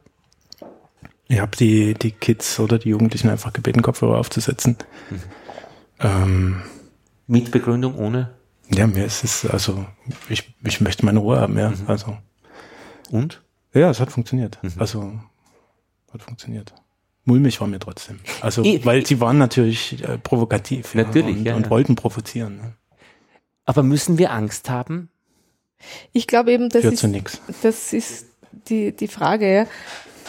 In, das gehört zur Pubertät dazu, irgendwo, dass man auch sagt, ich, ich teste Grenzen aus und ich teste sie in der Öffentlichkeit, weil in der Schule kann ich sie ja nicht austesten. Mhm. Und insofern ist es sicher auch gut, oft zu sagen, da, da ist meine Grenze. Ja? Also ich habe es vermasselt, muss ich dazu sagen, diese Situation. Irgendwann war es dann zu viel und ich habe gesagt, mich stört's nicht. Mich stört die Musik nicht. Und ich sag's dir, mir stören auch deine Schuhe am Sitz nicht. Mich stört's nicht. Und ich weiß, das war das Blödste, was ich machen habe können. Es war für mich nicht gut, es war für ihn nicht. Ich habe dann so geschaut, ja. Ja, eh, aber mehr habe ich nicht zusammengebracht. Ich hätte noch die vier Punkte der gewaltfreien Kommunikation gehabt. äh, ich sehe, du hast die Füße am Sitz. Ähm, das zweite ist dann, äh, ich befürchte, dass ich schmutzig werden könnte. Aber wobei, da fällt es mir schon schwer. Was ist die konkrete Geschichte? Vielleicht, die, die Schuhe waren eigentlich eh nicht wirklich dreckig. Also das an dem ist schon gescheitert. Und das dritte wäre dann, ich würde aber gerne äh, ohne diese Angst hier sitzen, schmutzig zu werden. Daher bitte ich dich, die Schuhe äh, auszuziehen. Geht nicht. Das hat nicht funktioniert. Und dann haben wir eben gedacht, offensichtlich ist mein Wunsch, dass er die Füße drunter hat, nicht einmal gerechtfertigt, weil sie waren eh nicht schmutzig. Ja, da geht es um Grenzen, oder? Da geht es um den genau. Privatbereich. Und damit ja. bin ich aber nicht mehr kompetent. Ich wusste nicht mehr, äh, was mit dem zu tun wäre. Hast du als Jugendlicher die Füße rauf dann in der Schnellbahn? Nein, eigentlich nicht. Echt? Nein, ist ich schon. Im Bus. Ich mag es immer noch. Nein. Aber nur. ja, man zieht die Schuhe aus. Nein, ich, weiß nicht, ich weiß nicht. Da fehlt mir, da fehlt mir das. Die mach, ich mache lieber die Provokation woanders. Aber, aber die Frage ist, ist es als Provokation gemeint oder ist das einfach jugendliches Wurscht. Verhalten, wo wir uns halt denken, kein eigentlich würde ich es auch gern machen. Nein, hm, das ist kein Regulativ, weil, weil jeder Angst hat und, und dann sagt, Herr, Füße runter, aber sonst setzt was oder was auch immer, ja. Immer, das geht ja nicht. Ich meine, ich bin in der, also wirklich, also äh, Fehlen ist Regulativ. Also stopp, das geht nicht in der Schnellbahn. Mhm. Äh, bin, Im 18er bin ich gefahren, dann haben irgendwelche Burschen äh, Puffen rausgenommen und mhm. haben mit so einem, äh, mit so einem äh, äh, das sind diese, diese Kugeln, also keine Ahnung, diese, diese äh, äh, Paintball. Ja, genau, oder was auch immer. Und dann fahre ich da und denke mir, pah, das war jetzt gerade dieses Geiseldrama im Beslan. Äh, ich würde es eigentlich nicht haben, dass Leute mit einer Waffe da sitzen und ich möchte mir nicht überlegen, äh, ob die jetzt eh nur eine Spielzeugwaffe ist. Und dann habe ich aber dann was völlig da, ich habe gesagt, passt auf, da sie Puffen weg. Und da war es äh, also wichtig. Weil sonst sorge ich dafür, dass sie aussteigt. Ja. Da warst dann, du klar. Ja, da war ich klar und sie haben es weggetan und dann haben sie es irgendwann wieder hervorgekramt und gesagt, Leute, mein Großvater ist im Krieg äh, in Moskau erschossen worden, ja. Ich will das nicht sehen. Und da war ich aber natürlich schon ein bisschen so oben und unten äh, heiß, aber es war völlig klar, sie haben es weggegeben. Und es war für mich okay, dass ich sage, ich sorge dafür, dass sie aussteigt. Mhm. Ja weiß ich nicht genau, ob sie was angeht, die Kinder, dass, man, dass der Großvater irgendwie äh, dort. Ja. ja, aber ich glaube, da ist, in der Situation, glaube ich, ist das spürbar, du meinst es ernst, oder? Na, absolut. Das war mir extrem wichtig. Und die haben und was gelernt. Und die anderen Leute in der Straßenbahn haben den Kopf eingesteckt und es war mir völlig klar, ich sorge dafür, dass die aussteigen. Und wenn ich die Notbremse ziehe, ja, die werden nicht mit einer Puffen da sitzen. Also geht nicht. Mhm. Ja, mich erinnert das gerade Augusto Boal, kennst du? Mhm. Äh, Theater der Unterdrückten. Das ist äh, eine Methode eben, um zu lernen, in solchen Situationen anders zu reagieren, ja. wo man sich diese Situation hernimmt und in einer Gruppe immer wieder versucht, das nachzuspielen, ja, ja, dann verstehe. sagst du Stopp, versuch, probierst du andere Dinge aus. Mhm. Ich habe mal so ein Seminar gemacht und bin nachher in der Straßenbahn gefahren oder halt mhm. öfters in der Straßenbahn gefahren und ich habe angefangen, mich einzumischen. Gestärkt durch diese Methode und das war wirklich gut. Also hat, wo ich gemerkt habe, okay, man muss nicht so viel Angst haben. Ja? Man muss nicht immer Angst haben davor, auch Grenzen zu setzen und zu sagen, stopp, geht nicht. Kann man mischen, ja? man kann, kann mischen. Man kann mischen. Und, und das, also das finde ich eine gute Geschichte, weil man da auch lernt, zum Beispiel dann andere Leute anzusprechen, zu sagen, du, schau, was da passiert, ja. hilf mir. Ja? Aber das muss man üben, wir lernen es ja nicht. Mhm. Ja? Wieder, Schule, wir lernen es nicht in der Schule. Aber man ich könnte es lernen in der Schule. Wenn jemand in, in der Straßenbahn äh, bedroht wird von jemandem, äh, dann ist, habe ich jetzt, habe ich schon öfters jetzt gehört, ist es wirklich nicht sinnvoll, jetzt den Täter anzugehen, sondern es ist gescheiter, äh, mit dem Opfer zu sprechen und, und, äh, und andere und, zu aktivieren. Und andere zu aktivieren. Ja. Das wüsste jetzt gar nicht, wie das geht, aber mit dem Opfer zu sprechen, möchtest du dich hierher setzen oder äh, war, äh, in irgendeiner Weise? Aber auch andere, weil das, was du gesagt hast, die schauen dann alle weg oder so, das zu sagen, hilft mir wer, geht nicht, aber zu sagen, bitte hilf hm, mir. Direkt ja? Gehen Sie vor, äh, zum Fahrer vor ja, und so weiter. Genau, mhm. sowas geht. Und das lernt man. Also das habe ich damals in diesem super tollen Seminar gemacht. Das könnte man mal machen mit den Kindern. Mhm. Das ist cool, wirklich cool. Also nämlich, äh, und das ist natürlich auch interessant, seine Welt zu gestalten. Äh, und durchaus auch im Trockentraining, das ist ja ein, notwendig, dass man dann auch, wann, wann man es mal dann braucht, äh, das auch gut machen mhm. kann. Wobei das mit der gewaltfreien Kommunikation schon auch gut funktioniert, wenn man sich die Zeit nimmt. Also wahrscheinlich dient die auch dazu, dass ich bis ich die vier Punkte im Kopf zusammengereimt habe, einfach äh, ich schon ein bisschen herunten bin von dieser, von dieser ersten Aggression. Ja, da kommst drauf, was da eigentlich, um was es dir eigentlich Ja. geht. Ne? Ich habe eine, eine verschleierte Frau getroffen, äh, hinten da irgendwo äh, im, im äh, 10. Bezirk äh, beim Laufen, wo äh, das Verbot rausgekommen ist, dass man nicht verschleiert sein darf. Und dann habe ich versucht, diese vier Punkte zu formulieren und es geht nicht. Ich kann kein nichts formulieren, das in irgendeiner Weise sie mich betrifft. Also, und daher ich sie bitte, es nicht zu tun. Das heißt, das war für mich spannend zu erleben. Es gibt privat nichts machbar, also äh, gewaltfrei. Äh, man kann, wenn man das Du hast dir ja politisch. diese Regel auch nicht ausgesucht, oder? Na, eben, die, na, absolut nicht. Und das heißt aber politisch äh, kam, äh, wurde das äh, äh, installiert und es ist aber persönlich für mich nicht umsetzbar, so ein Verbot. Ja, weil ich kann ja das gewaltfrei nicht, nicht ausdeutschen. Aber ist es deine Verantwortung, es zu tun? Hat es dich gestört? Naja, theoretisch äh, könnte man natürlich, na eben nicht. Ja, und ich habe versucht, was würde ich, wie würde ich das formulieren? Ich sehe, sie sind voll verschleiert. So, gut, das ist okay, das schaffe ich. Das zweite ist, äh, was hat das für eine Auswirkung auf mich? Naja, ich fühle, ich finde es schade. Na, eigentlich, pff, weiß ich nicht. Ich glaube, man muss ja als Frau auch irgendwie Wahnsinn, pff, keine Ahnung. Also nein, es hat keine, es hat auf mich keine, keine, keine Wirkmacht, dass mein Leben verändert wäre. Vielleicht sollte man Gesetze so ähm, durchdenken. Ne? Kann man diese vier Punkte bei Überhaupt? diesem Gesetz überhaupt Ohne- formulieren? ohne- ohne- und ja. wenn es nicht geht, dann, Dann- ist das Gesetz für die Fisch.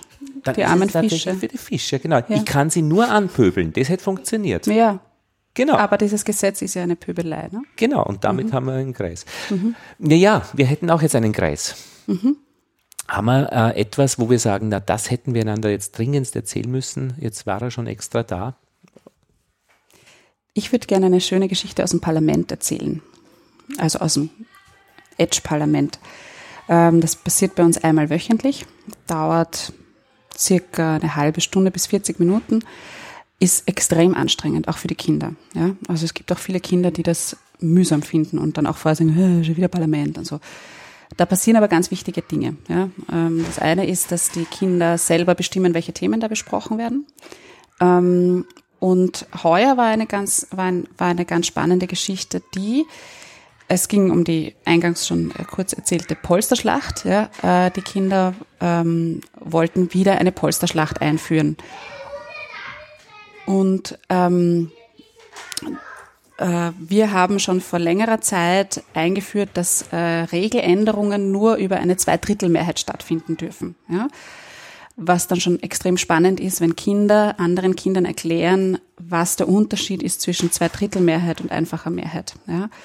Und dann kam die Diskussion, ähm, wollen wir, wollen wir äh, die Zweidrittelmehrheit wieder abschaffen? Ja. Also letztendlich eine, eine hochpolitische äh, de- demokratiepolitische Diskussion. Ähm, ist es fair, wenn äh, Gesetzesbeschlüsse nur die Hälfte der Kinder wollen und die andere Hälfte oder nur quasi ein, bei uns ist es dann 11 zu 10 oder so. Ja? Also wenn wirklich die eine Hälfte komplett dagegen ist. Und letztendlich hat uns diese Diskussion das gesamte Schuljahr bis jetzt überbegleitet. Ja, letztendlich haben wir jetzt eine Lösung gefunden, dass ab jetzt eine Dreiviertelmehrheit bei uns gilt. Das haben wir dann gemeinsam entwickelt. Das ähm, ist zwischen Hälfte zwischen und zwei Hälfte Drittel. und zwei Drittel. Und darauf haben sie sich dann geeinigt. Ja. Und es war unfassbar spannend, diesen Prozess zu begleiten, wo die Kinder dann, ähm, also wir haben ja natürlich auch Sechsjährige das sitzen. Jetzt erklär mal einem sechsjährigen Kind, was Zweidrittelmehrheit und was einfache Mehrheit bedeutet. Die anderen Kinder haben es dann gemacht, indem sie sich dann zum Beispiel aufgestellt haben oder eben so äh, ihnen das gezeigt, aufgezeichnet haben. Na, zwei Drittel heißt, das müssen dann so und so viele Kinder sein und einfach heißt, das müssen nur so und so viele. Sie haben versucht, den Kindern zu erklären, was das bedeutet, wenn dann zum Beispiel alle Buben dafür sind ähm, und die Mädchen dagegen, dann gewinnen die Buben bei der einfachen Mehrheit, bei der Zweidrittelmehrheit müssen auch ein paar Mädchen, also und so, ja. Also es ging über, die, über das ganze Schuljahr und jetzt haben wir diese Lösung dann gefunden. Und ich fand das unfassbar spannend, nämlich eine Lösung, zu der äh, erwachsene Politiker und Politikerinnen nicht finden, ja. Also wo, dass man einfach sagt, okay, da gibt es ein Zwischending, ja. Und an dem orientieren wir uns jetzt. Und das finde ich total spannend dass das in so einem Rahmen, wenn da Zeit dafür ist und wenn man sich gegenseitig auch die Zeit gibt. Und ich glaube, dass sie da wesentlich mehr gelernt haben als ähm, in vielen anderen Dingen, also in vielen anderen Bereichen. Ja. Und Also wir als Eltern im Elternplenum, was der Edge-Abend oder der Elternabend auch ist, machen ähnliche Erfahrungen. Ja? Also Bei uns gilt einfache Mehrheit, ja. Und was immer wieder passiert ist, äh, wenn die überstimmte Minderheit ähm, eben wahrnimmt, dass sie überstimmt ist, kommt dann doch die Frage von, von, von Menschen aus der Mehrheit und wie, wie kannst du jetzt damit? Oder was ist eigentlich dein Thema? Oder magst du noch was dazu sagen? Also dann kommt noch mal ein Korrektiv und manchmal wird die Abstimmung wiederholt. Ja. Weil manchmal ist, sind die Zweifel durchaus berechtigt. Und es ist eigentlich dann das Ergebnis immer besser. Es wird immer besser, ja. Ja. Mhm. So die zweite Volksabstimmung Brexit. Nach der Erfahrung des ersten. ja. Also das haben wir durchaus oft, ja. Und das ist sinnvoll. Aha. Und ich meine, ich kenne äh, sicher jemanden, der dann sagt, hey, es geht um eine Polsterschlacht. Aber lasst ja, aber sie das nur ist spielen. das, genau, Es das ist das, worum es geht, dass die Ja. Kinder das lernen. Ja. Und Polsterschlacht ist nicht so ein einfaches Thema, vor allem wenn es Polster gibt mit einem, mit einem, mit einem Zip, ja, also nur, nur so am Rande, ja, dann ist das nämlich echt gefährlich.